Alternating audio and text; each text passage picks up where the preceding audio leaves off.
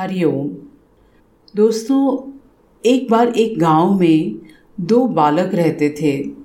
एक छः वर्षीय बालक था और एक दस वर्षीय बालक था। दोनों बच्चों में बहुत ही घनिष्ठ मित्रता थी। इतनी घनिष्ठ मित्रता थी कि वे सदैव एक दूसरे के साथ रहते थे। एक साथ ही वो भोजन करते, एक साथ पढ़ाई लिखाई करते, साथ में खेलते, साथ में घूमने जाते उनके हर छोटे छोटे काम साथ में ही हुआ करते थे। तो दोनों की इतनी अटूट मित्रता थी। एक बार उन्होंने सोचा कि गाँव के बाहर एक बहुत ही बड़ा खुला मैदान है, वहाँ पर चल के खेलते हैं। तो यह विचार करते हुए वे दोनों ही गाँव के बाहर निकल गए और वहाँ पर एक बहुत ही बड़ा खुला मैदान था। उस पूरे मैदान में न कोई पेड़ था न कोई घर थे, न कोई वहाँ पर सड़क थी। बड़ा खाली सा मैदान था। बस उस मैदान में एक स्थान पर एक पुराना कुआँ था। अब यह दोनों बच्चे बड़े मज़े से खेलने लगे। कभी यहाँ दौड़ते, कभी वहाँ दौड़ते, कभी एक दूसरे को पकड़ते, खूब मज़े से खेल रहे थे। और इसी तरह खेलते खेलते अनजाने ही जो बड़ा लड़का था, जो कि दस साल का था, वह कुएँ में गिर जाता है। और जैसे ही वह कुएँ में गिरता है तो वह चिल्लाने लगता है, मुझे बचाओ मुझे बचाओ।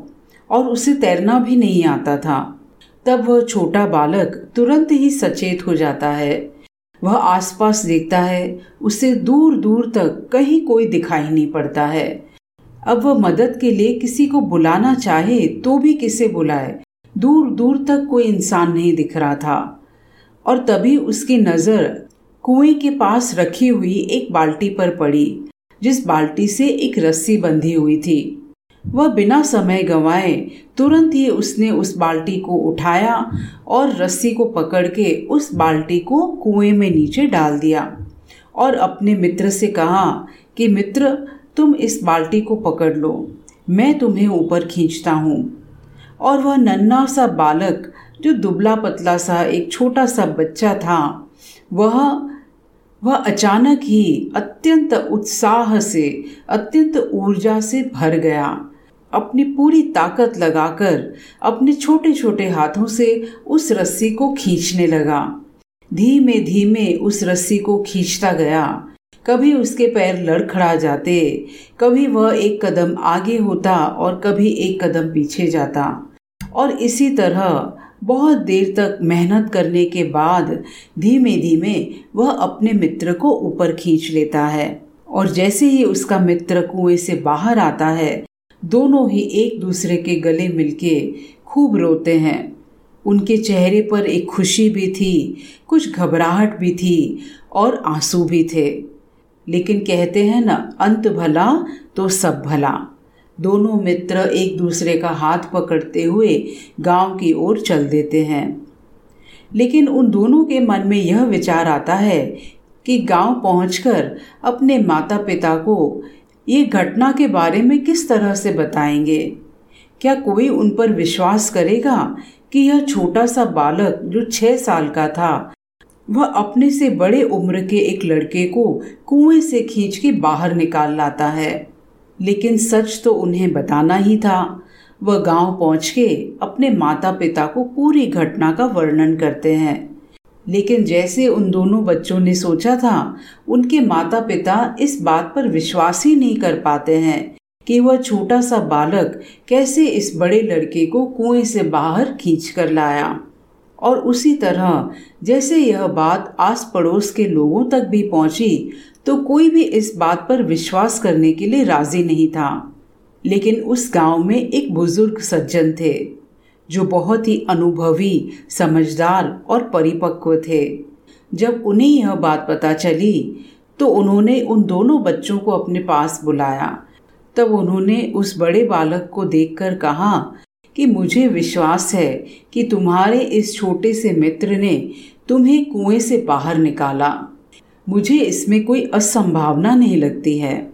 तभी उन बच्चों के माता पिता भी वहीं आते हैं और वे उन बुज़ुर्ग सज्जन से पूछते हैं कि आपको कैसे विश्वास है कि इस नन्हे से बालक ने इस बड़े लड़के को कुएँ से निकाला होगा? तो वह बुज़ुर्ग सज्जन कहते हैं कि अवश्य ही निकाला होगा। क्योंकि उस समय वहाँ पर उस बच्चे को यह कहने वाला कोई भी नहीं था कि तुम ये नहीं कर सकते हो। तुमसे तो ये होगा ही नहीं। बच्चे के मन में ऐसे असंभावना के बीज डालने वाला वहाँ पर कोई भी नहीं था। न उसने अपने आप से ही ये कहा कि मैं ये नहीं कर सकता हूँ। और इसीलिए ये बच्चा इस असंभव से लगने वाले कार्य को भी कर पाया। तो मित्रों, हर मनुष्य अपने भीतर अद्भुत सामर्थ्य से युक्त होता है। हमारे शारीरिक सामर्थ्य चाहे ही सीमित क्यों न हो, लेकिन अगर हमारा संकल्प दृढ़ होता है, अगर हमारा मनोबल महान होता है तो हम अपने भीतर से कैसे सामर्थ्य को प्रकट कर सकते हैं, ये देख के हम खुद भी आश्चर्यचकित रह जाते हैं। इसीलिए इस बालक से तो यही प्रेरणा प्राप्त होती है कि हम अपने सामर्थ्यों को सीमित न आकें। ऐसे ही लोग सोच भी सकते हैं कि हम आसमान में हवाई जहाज़ बना के उड़ सकते हैं। ऐसे ही लोग सोच सकते हैं कि हम चंद्रमा पे जा सकते हैं। ऐसे ही लोग सोच सकते हैं कि हम समुद्र की गहराइयाँ नाप सकते हैं। और कई बार अपने दैनंदिन जीवन में जो हम कभी सोच भी नहीं सकते हैं, वो कर जाते हैं। ऐसे ही मनोबल से युक्त मनुष्य की ईश्वर भी मदद किया करते हैं।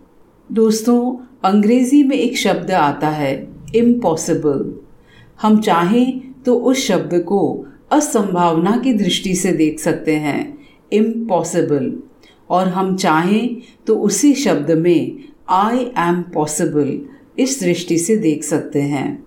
हम चाहें तो असंभव को भी संभव बना सकते हैं, और न चाहें तो राय का पहाड़ बना सकते हैं। ये हमारी स्वतंत्रता है। हरिओम।